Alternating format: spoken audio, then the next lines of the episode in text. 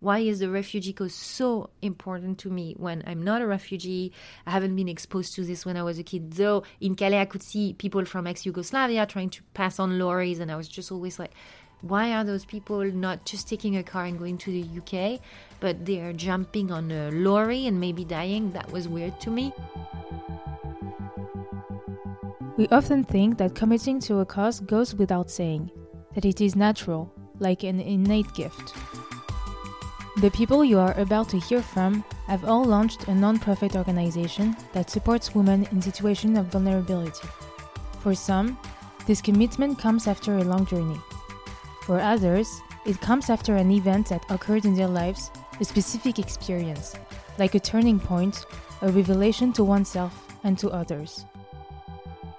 In co production with the L'Oréal Fund for Women, Revealing tells the stories of those who contribute to change society every day.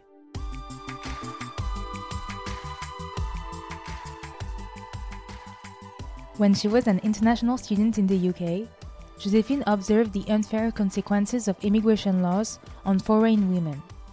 Ever since, she dreams that one day their passports will not determine their destinies. This is the reason why she created Sistech, dedicated to train, advise, and mentor refugee women to value their skills in the European job market.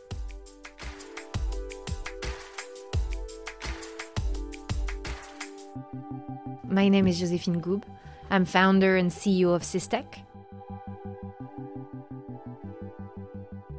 I'm from a small town in northern France, nearby Calais.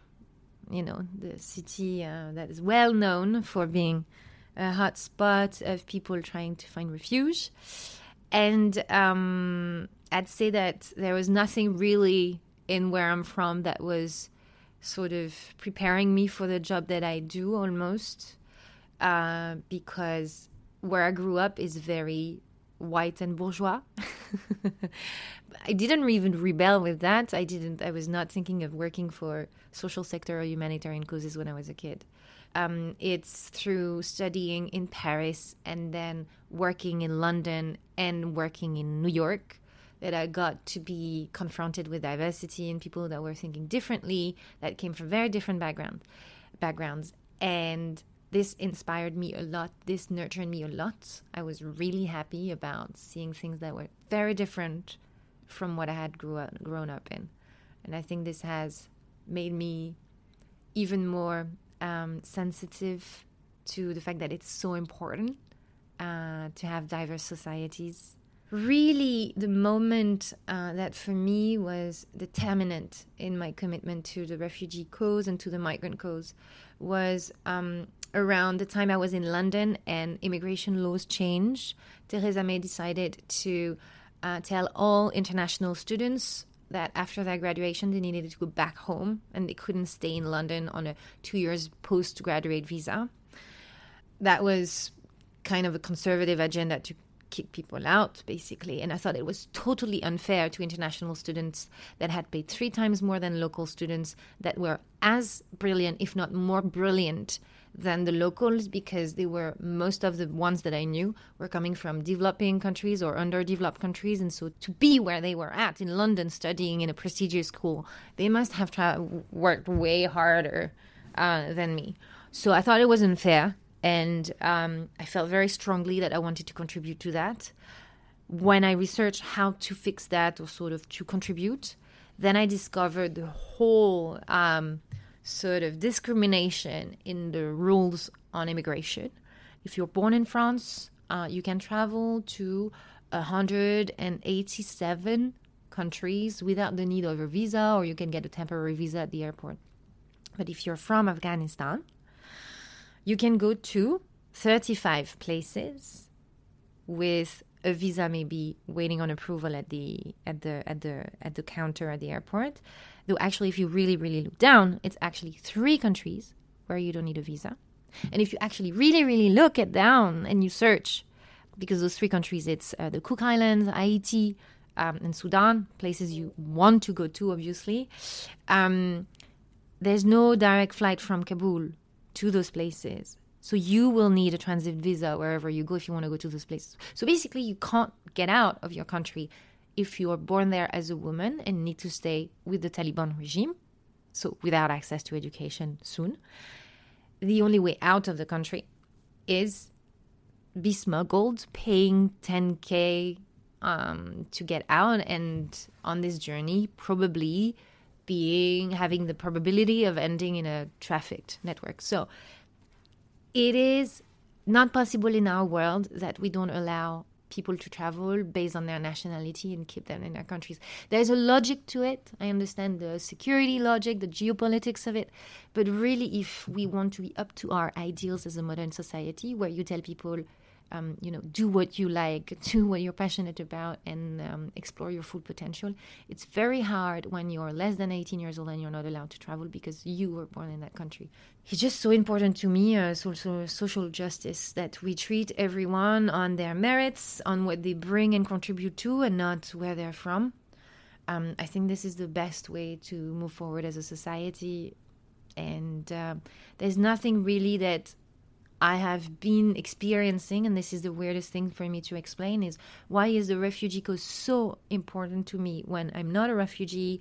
I haven't been exposed to this when I was a kid, though in Calais I could see people from ex-Yugoslavia trying to pass on lorries, and I was just always like, why are those people not just taking a car and going to the UK, but they're jumping on a lorry and maybe dying? That was weird to me.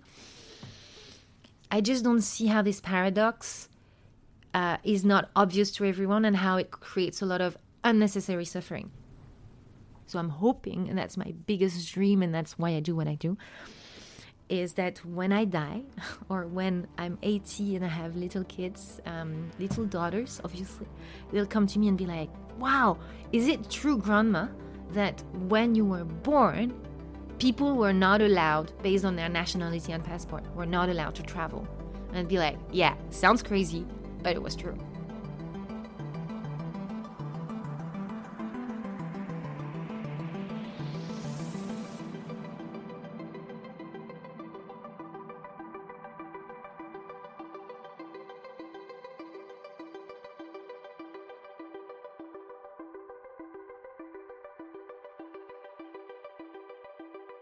Sistech is a European organization supporting women refugees get into tech and digital jobs with different programs that are phased out in one, two, three. Um, one being a first program that's dedicated to orientate and inform women refugees on the tech job market and what can it can offer to them. The second phase of this program for the ones that want to continue is a training program of three months. And the last one is a mentoring program focused on making them visible to employers in the tech industry our organization is based on an observation and data. Basically, um, we we realized through research um, and also our experience meeting with refugee women that most of them were educated, uh, very highly educated actually, and data backs it up. They are um, way more educated than men. Um, if you look at the stats, it's like 34% of men, um, refugees in France, um, have more than a bachelor degree. Um, and for women, it hits the 67%. So there's a, like almost like double. Um, but those women are two times more likely to be unemployed than men. So after five years in France, a woman refugee, 81% of those women are unemployed um, and it's double the amount as men. So there's a complete paradox of having highly educated women but unemployed. And we wanted to create a solution for them. We knew the tech sector is really interested in diversity uh, because they are companies that look into the future, look into innovation, and look into global markets with people that speak different languages and can think differently.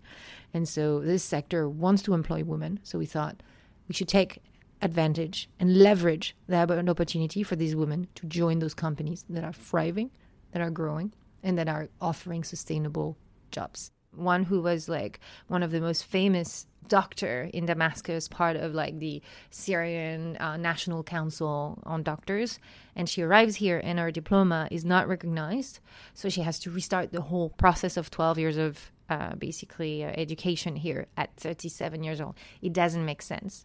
And all what we offer her is probably to be helping out at um, clinics, but never to be a doctor again. So that's very frustrating to me. That's one example out of many. I'm thinking of like accountants, I'm thinking of journalists, I'm thinking of lawyers or architects that were really good in their country. And here, just what we're offering them is to be working um, as a cashier um, person uh, at low skilled jobs. And it's not tapping into their potential and their capacities. Um, so there's a feeling of being downgraded in your own life, and so it reflects on how your identity and how you feel about yourself, your self-esteem. So I really wanted to contribute to fixing this sort of issue some of the main reasons why those refugee women are away from the job market belongs to the fact of being a woman or belongs to the fact that they are uh, refugee. So what is common to women is that they are going to be in charge of kids. So they're going to have to stay at home. They don't have that much time to take on a full-time job. Um, also there's the fact of being a refugee. So not knowing the language local language or having a local network of people you can contact to get a job. Um, there is also, I think, uh, something about confidence that plays out because what happened in their lives has made them a bit fearful or made them like completely sort of lose confidence that there's something out there good for them.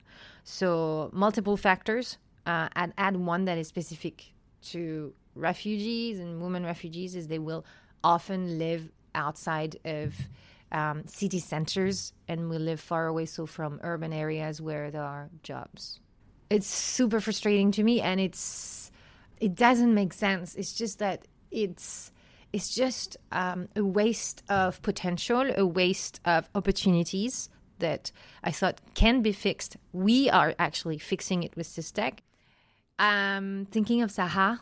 Saha is uh, afghani. She's been in france for more than five years. She's worked uh, for several years now as a seller, shop seller at a big uh, sort of French Walmart equivalent. Still, she had, you know, her five years of education with a master's degree in finance. Uh, she has also another master's in France in um, international politics and geopolitics. And um, she came to us uh, after five years being in France and being in this uh, job where she said she told me my manager um, has at best a license when I have two masters, and it sometimes make me feel a bit weird. She also speaks five languages, and she said I really want to get out of this job because there's no career progression for me, and it's not tapping into what I can do. And in six months, um, she came to us. She studied cybersecurity. She was the first one to get employed and getting a contract at the end of the program. She works now uh, at TrustPair, a startup that helps with online finances. And uh, I know that they recently promoted her for, they got her on a fixed contract, fixed full time contract, and now they've moved her on a um, full time contract boom done because after a month with her they were like she's so motivated and she just really is hungry for a career she's ambitious. So i'm really happy for her. It's just been three months now that she's in the job. I can't wait to see what in six months or a year is going to happen for her.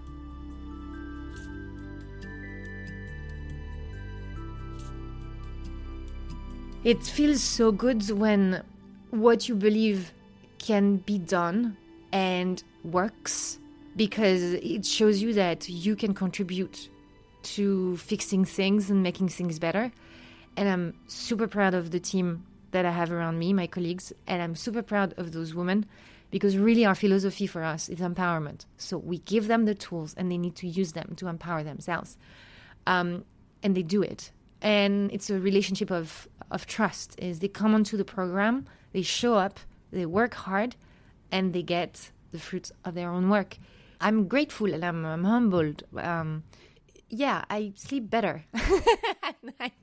With L'Oreal, it was one of the first time that someone looked at my project and understood what it was really at the bottom of it, not just on surface, and said, "This has a lot of potential, and we trust you." And Um, they understood the why we were doing things. They cared about the how and what, but really, what made them support us, they said from beginning, is the why and how we plan to deliver, and that trust that was given, that trust that we, even if we sort of failed on the first year, that they would support us on the long term to just learn from our mistake. I rarely see this. I've not seen this a lot. And this is very precious. And it has helped create that environment that we were trying to do our best with the financial support that was given to us. That freedom to innovate and the fact that so you, someone trusts you, you trust yourself even more. Um, L'Oreal helped every program in every uh, country we're in and it helped also secure a team of people that would be employed on full-time contracts with stability of you know the job and not freelancers like we were doing in the past so um, uh, what i know is that 60% of the funding goes to salaries uh, 30% on operations and 10% on admin so accountant banking and all of this um, and I've never been so inspired by people I don't know. They're very resilient. They've built that resilience through their hardship and and they nurture it. And our program uh, enables them to retap into this because a lot of time what we see when they start the program is they've lost their connection to their sort of resilience, to their trust in themselves and self-esteem and identity. And I can see that there's a change at the end of the program. They have retapped into their strength. And so, what I've learned about resilience, it's all in us. It's just sometimes disconnected for events in life, in life, and you can reconnect if you're put in the right context, the right tools, the right people around you. I think. I'm very hopeful that things are changing. I'm really proud of the work we do at Sistech, and I'm like excited to see where it's gonna go in the next three years, five years, ten years, and how we've been able to create a passport to those refugee women in the tech sector. Even though they're having difficulties with their papers, I'm hoping that our organization is fast tracking a passport for the digital industry that really doesn't care about where they're coming from or their diplomas, but really cares about how fast they can learn and how much they can execute.